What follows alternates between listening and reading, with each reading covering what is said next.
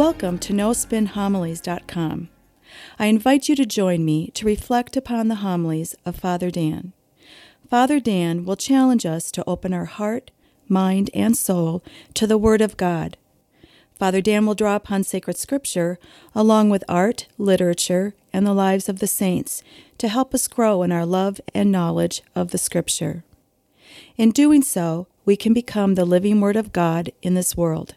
Now it is my pleasure to present to you No Spin Homilies.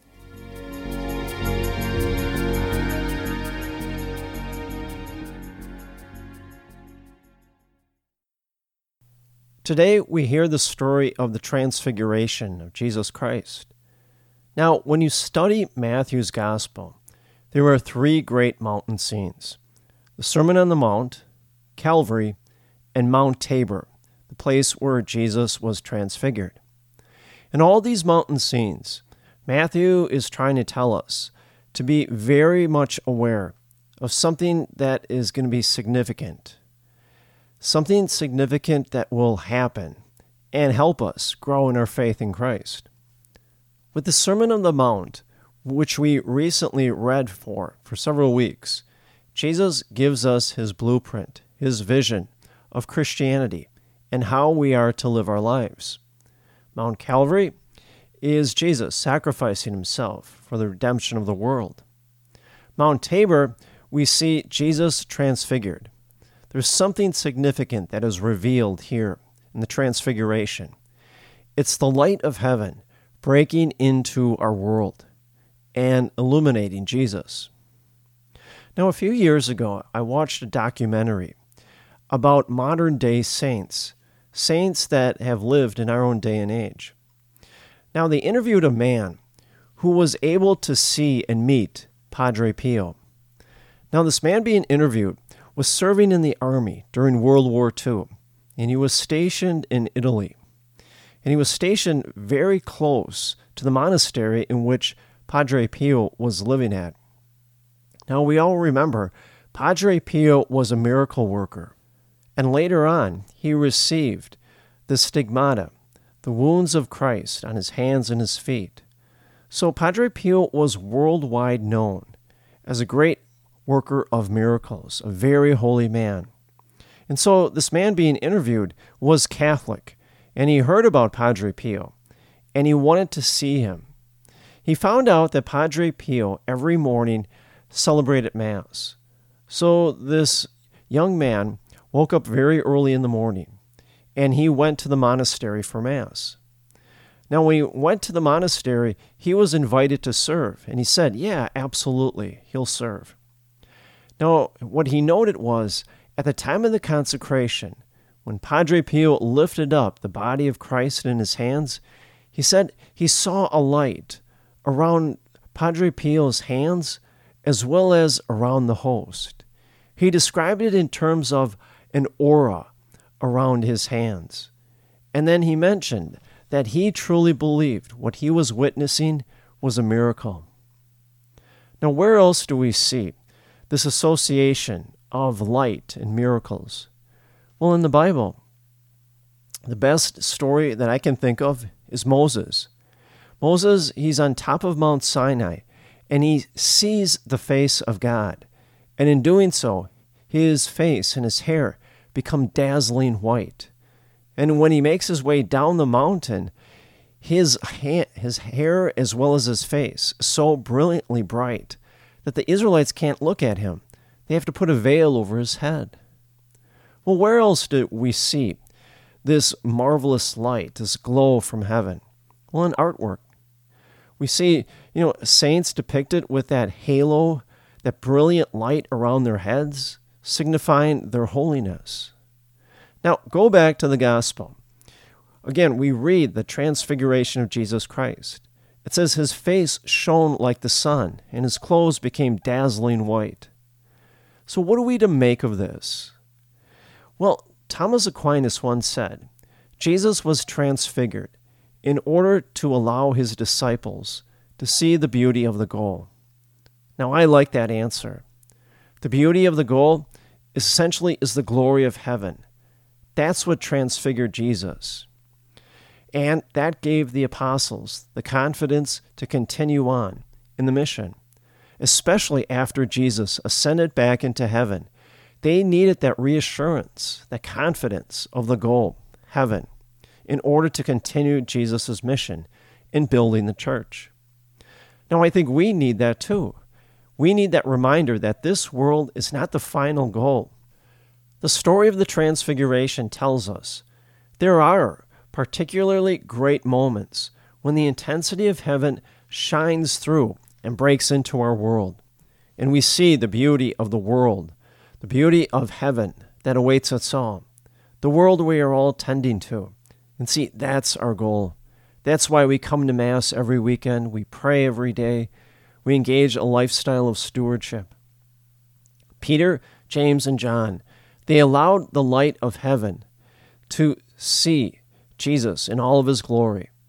They were allowed to see the goal, the beauty of the world to come.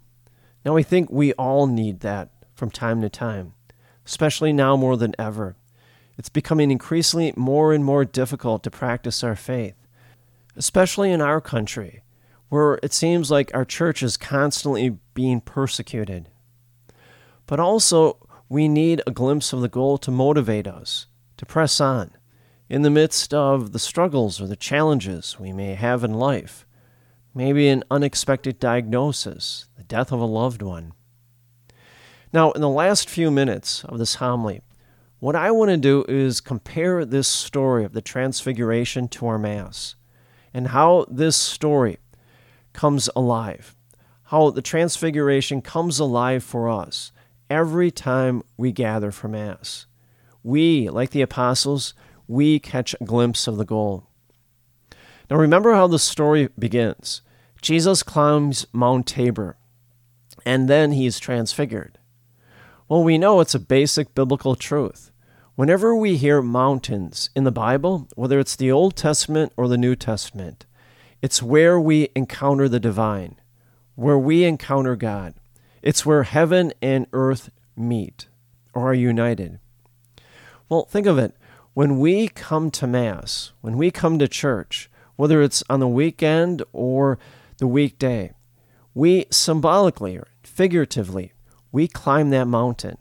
How so?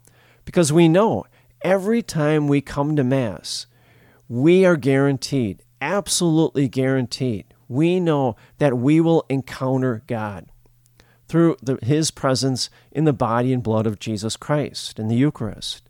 That's guaranteed for us. So when we are at Mass, we're on that mountain with God. Next in the story, he said, Behold, Moses and Elijah were conversing with Jesus about his impending death.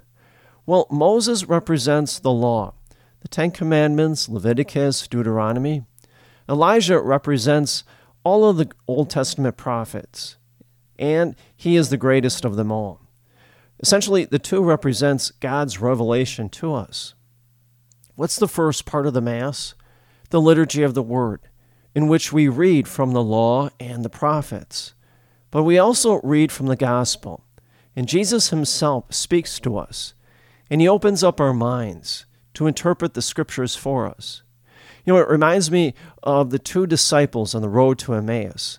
They're walking down that road and they don't understand what just transpired in Jerusalem in Jesus' passion, death, and resurrection.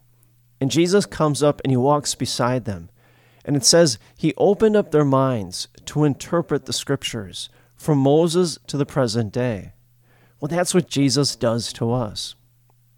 Take it to a deeper level.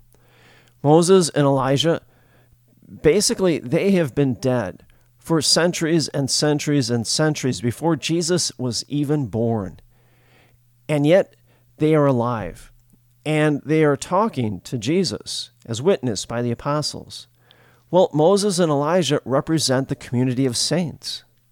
We believe in our Mass, the whole community of saints and the angels are present with us at Mass.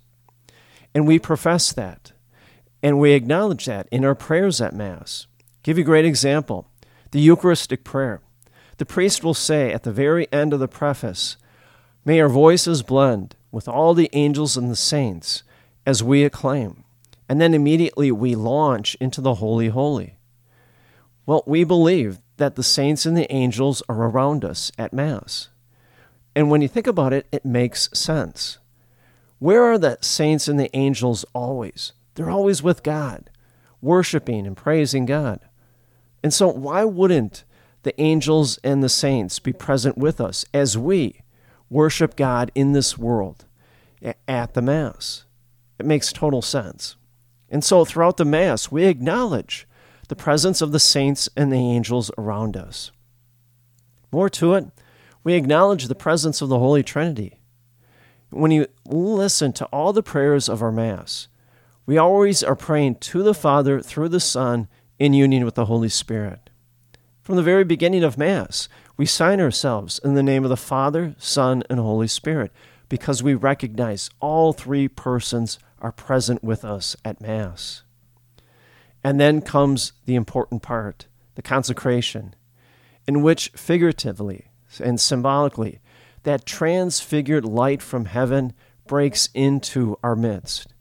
And now we see, with eyes of faith, Jesus Christ present in the Eucharist, his body and his blood. And in doing so, we gaze upon the altar, and now we too, like the apostles, we catch a glimpse of the goal we catch a glimpse of heaven. Thomas Aquinas said, The body of Christ is the panis angelicus, the bread of the angels. He said, The body of Christ is what the angels eat in heaven. And yet, that's what we see on the altar after the consecration. It's the glimpse of the goal. One last thing to think about Peter, he says to Jesus, It is good that we are here. Let us make a tent for you, for Moses and Elijah. Well, we can't blame him for saying that. He's seen a beautiful glimpse of heaven and he doesn't want to leave that mountaintop. Well, frankly, neither would I. I don't want to stay there myself. And we can't blame him. But Jesus says, What? No. And so they go back down the mountain and they continue on their way to Jerusalem. Jesus knows his destiny lies in Jerusalem not to stay on top of that mountain. Well, the same thing holds true with us. At the very end of Mass, we know we have to leave and go back into the world. We can't stay on our mountain in the Mass. Having seen a glimpse of the goal in the Eucharist, now we're motivated to continue to live out our faith, to continue the mission, just like Jesus. We are not meant to stay on top of that mountain. That's why the priest says, Go now to love and serve the Lord. Well, having seen the goal, having seen the world to come in the Eucharist, now we're motivated to continue to practice our faith, even in the midst of the struggles and the challenges of our life. We have to realize the story of the Transfiguration awakens in us just how important the Mass is for us all. And may the grace and the peace of Jesus Christ rest upon you always.